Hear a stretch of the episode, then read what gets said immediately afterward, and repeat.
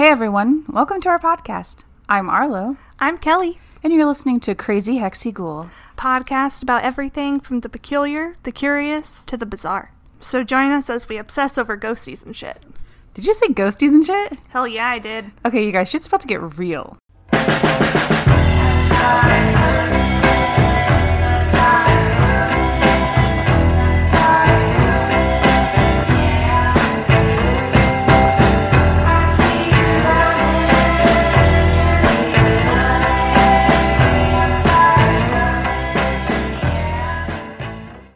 Hey, you guys, thanks for coming back to another episode. Today's episode's going to be a little bit different because it's just me, your friend Arlo. Kelly's out sick today. And like we promised, we would release an episode to you guys. I know we've been out for a few weeks, but we had quite a bit of life stuff going on, which I hope everyone can understand. Life gets messy and stuff happens, and you gotta roll with the punches, right? Well, today I want to read to you a story from one of my favorite authors, Richard Matheson. This story is called Dress of White Silk. Quiet is here and all in me. Grandma locked me in my room and won't let me out. Because it happened, she says. I guess I was bad. It was the dress. Mama's dress, I mean. She is gone away forever. Grandma says your mama's in heaven. I don't know how. Can she go in heaven if she's dead? Now I hear Grandma. She's in Mama's room. She's putting Mama's dress down the box. Why does she always? She locks it too. I wish she didn't. It's a pretty dress and smells so sweet. I love to touch it against my cheek. But I can't never again. I guess that is why Grandma's mad at me. But I ain't sure. All day it was only like every day. Mary Jane came over to my house. She lives across the street. Every day she comes to my house to play, and today she was. I have seven dolls and one fire truck. Today, Grandma said, play with your dolls in it. Don't you go inside your mama's room now, she said. She always says it. She just means no mess up, I think, because she says it all the time. Don't go in your mama's room like that. But it's nice in mama's room. When it rains, I go there. Or when grandma is doing her nap, I do too. I don't make noise. I just sit on the bed and touch the white cover. Like when I was only small, I make believe Mama is dressing and I'm allowed in. I smell her white silk dress, her going out for night dress. It's what she called it. I hear it moving if I listen hard. I make believe to see her sitting at the dressing table, like touching on perfume or something, I mean, and see her dark eyes. I can remember. It's so nice if it rains and I see eyes on the window. The rain sounds like a big giant outside. He says, shoo, shoo, shoo, so everyone will be quiet. I like to make believe in Mama's room. What I like almost best is to sit at Mama's dressing table. It is like pink and big and smells sweet too. The seat in front has a pillow sewed in it. There are bottles and bottles with bumps and have colored perfume in them. And you can see almost your whole self in the mirror. When I sit there, I make believe to be Mama. I say, Be quiet, Mother. I am going out and you cannot stop me. It is something I say, I don't know why, like I hear it in me. And, oh, stop your sobbing, Mother. They will not catch me. I have my magic dress. When I pretend I brush my hair long, but I only use my own brush for my room. I don't never use Mama's brush. I don't think Grandma is mad at me for that, because I never use Mama's brush. I wouldn't never. Sometimes I did open the box, because I know where Grandma puts the key. I saw her once when she wouldn't know I saw her. She puts the key on the hook in Mama's closet, behind the door, I mean. I could open the box lots of times. That's because I like to look at Mama's dress. I like best to look at it. It is so pretty and feels soft and like silky. I could touch it for a million years. I kneel on the rug with roses on it. I hold the dress in my arms and like breathe from it. I touch it against my cheek. I wish I could take it to sleep with me and hold it. I like to. Now I can't, because Grandma says, and she says I should burn it up, but I loved her so much, and she cries about the dress. I wasn't never bad with it. I put it back neat like it was never touched. Grandma never knew. I laughed that she never knew before, but she knows now I did it, I guess, and shall punish me. What did it hurt her? Wasn't in my mama's dress. What I like real best in mama's room is looking at the pictures of mama. It has a gold thing around it. A frame is what grandma says. Your mama was pretty, grandma says. I see mama there smiling on me, and she is pretty, for always. Her hair is black like mine. Her mouth is red. I like the dress, and it's the white one. It is all down on her shoulders. Her skin is white, almost white like the dress, and so are her hands. She is so pretty. I love her even if she is gone away forever. I love her so much. I guess I think that's what made me bad. I mean, to Mary Jane. Mary Jane came for lunch like she does. Grandma went to do her nap. She said, Don't you forget now. No, go into your mama's room. I told her, No, Grandma. And I was saying the truth about that when Mary Jane and I was playing fire truck. Mary Jane said, I bet you haven't, no mother. I bet you made it all up, she said. I got mad at her. I have a mama, I know. She made me mad at her to say I made it all up. She said I'm a liar about the bed and the dressing table and the pictures and the dress, even, and everything. I said, Well, I'll show you, Smarty. I looked into Grandma's room and she was doing her nap still. I went down and said, Mary Jane, to come on up because Grandma won't know. She wasn't so smart after then. She giggled like she does. Even she made a scaredy noise when she hid into the table in the hall upstairs. I said, You're a scaredy cat, to her. She said, Well, my house isn't so dark like this. Like that was so much. We went into Mama's room. It was more dark than you could see. I said, This is my Mama's room. I suppose I made it all up, huh? She was by the door and she wasn't smart then either. She didn't say a word. She looked around the room and she jumped when I got her arm. Well, come on, I said. I sat on the bed and said, This is my mama's bed. See how soft it is? She didn't say anything. Scaredy cat, I said. Am not. I said to sit down. How can you tell if it's soft if you don't sit down? So she sat down by me. I said, Feel how soft it is? Smell how sweet it is? I closed my eyes, but funny, it wasn't like always because Mary Jane was there. I told her to stop feeling the cover. You said to, she said. Well, stop it, I said. See, I said, and I pulled her up.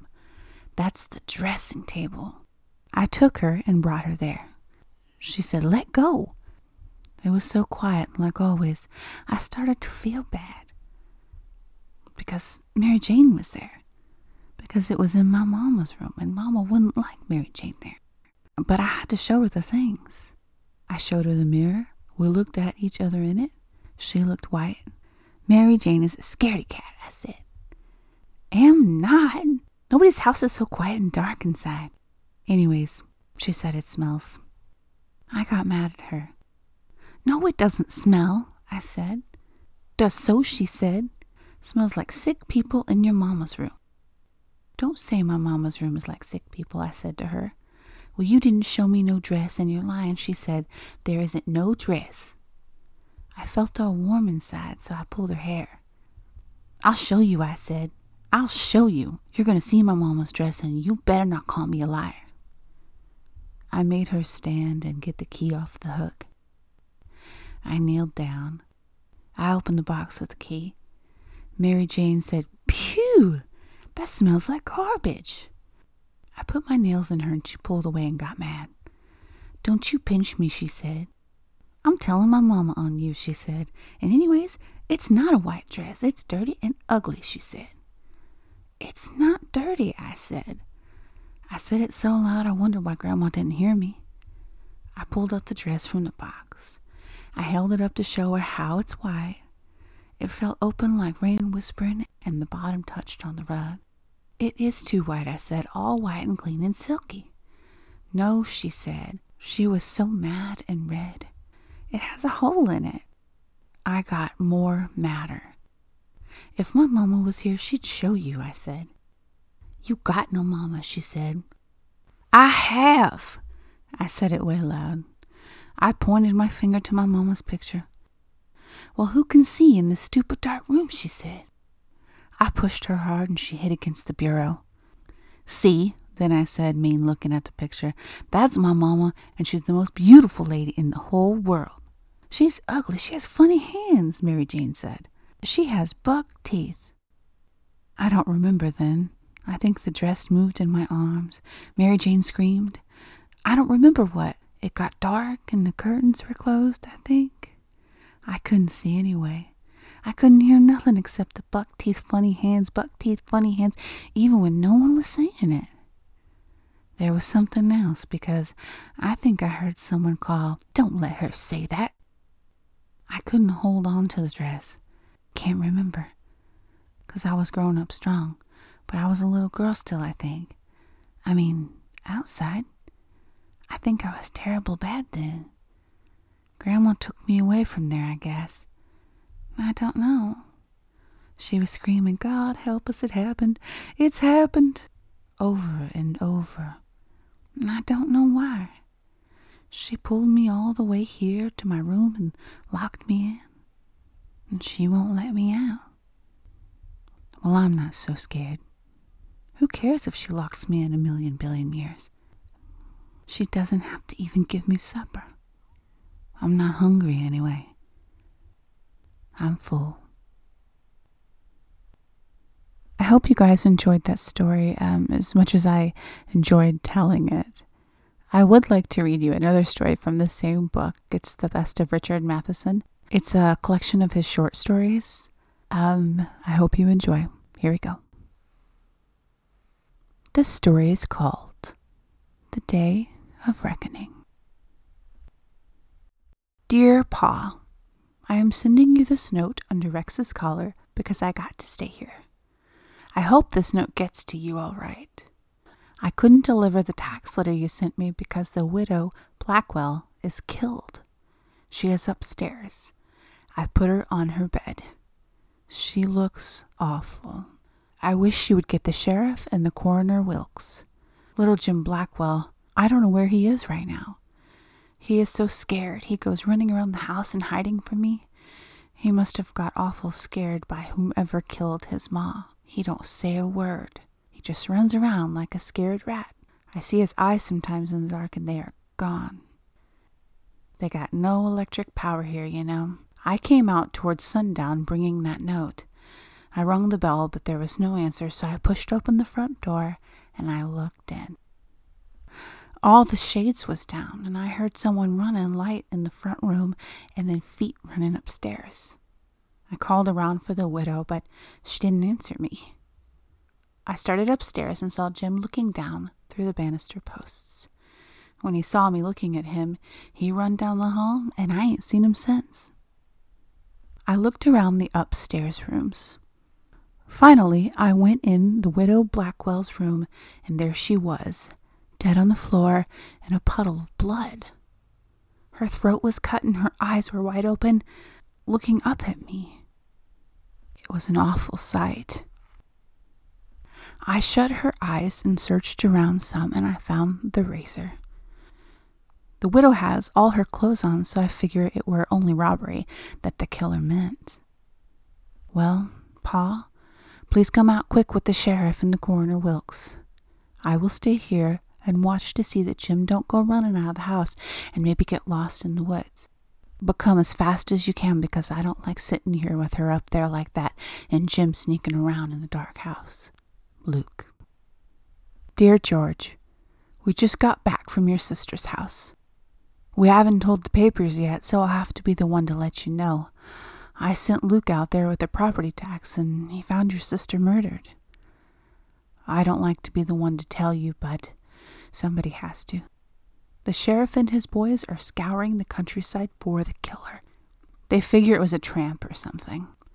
She wasn't assaulted, though, and for all that we can tell, nothing was stolen. What I mean more to tell you about is little Jim. That boy is fixing to die soon from starvation and just plain scaredness. He won't eat nothing. Sometimes he gulps down a piece of bread or a piece of candy, but as soon as he starts to chewing, his face gets all twisted and he gets violently sick and he throws up. I don't understand it at all. Luke found your sister in her room with her throat cut from ear to ear. Coroner Wilkes says it was a strong, steady hand that done it because it was deep and sure. I am terribly sorry to be the one to tell you all this, but I think it's better you know. The funeral will be in a week. Luke and I had a long time rounding up the boy. He was like lightning. He ran around in the dark and squealed like a rat. He showed his teeth at us when we'd cornered him with a lantern. His skin is all white, and the way he rolls his eyes back and foams at the mouth is something awful to see. Boy finally caught him. He bit us and squirmed around like an eel. Then he got all stiff, and it was like carrying a two by four, Luke said. We took him into the kitchen and tried to give him something to eat. He wouldn't take a bite. He gulped down some milk like he felt guilty about it.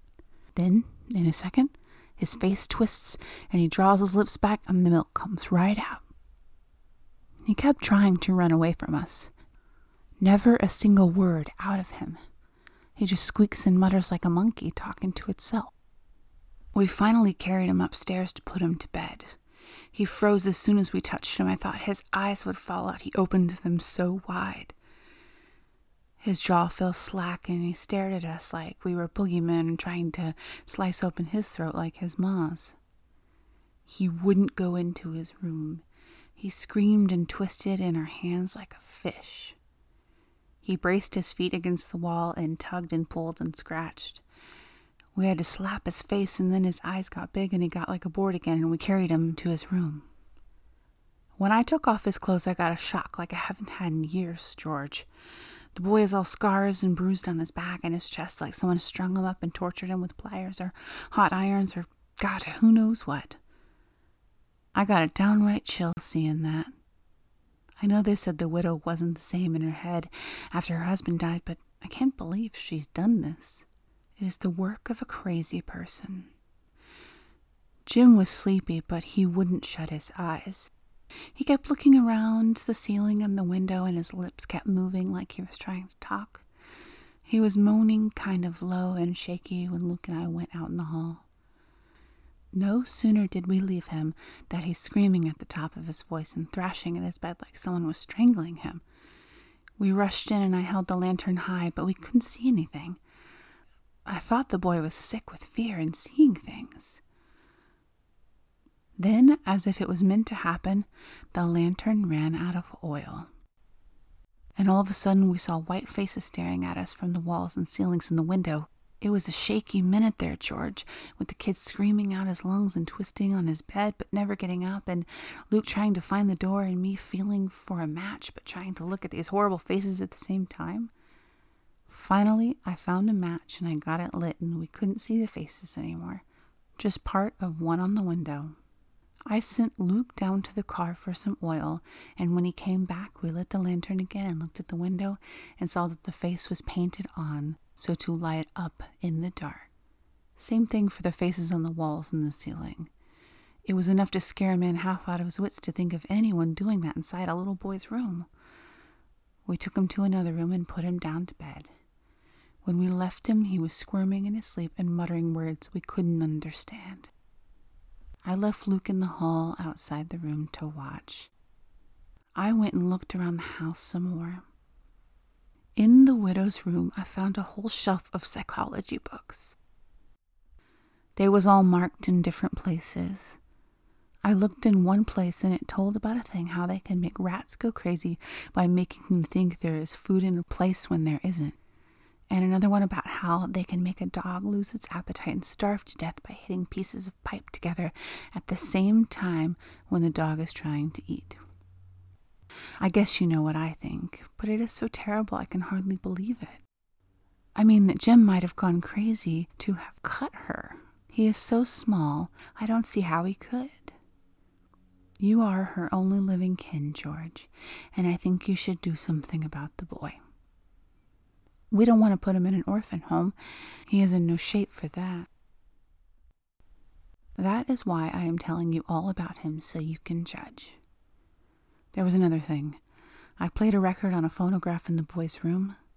It sounded like wild animals, all making terrible noises, and even louder than them was a terrible high laughing. That is about all, George.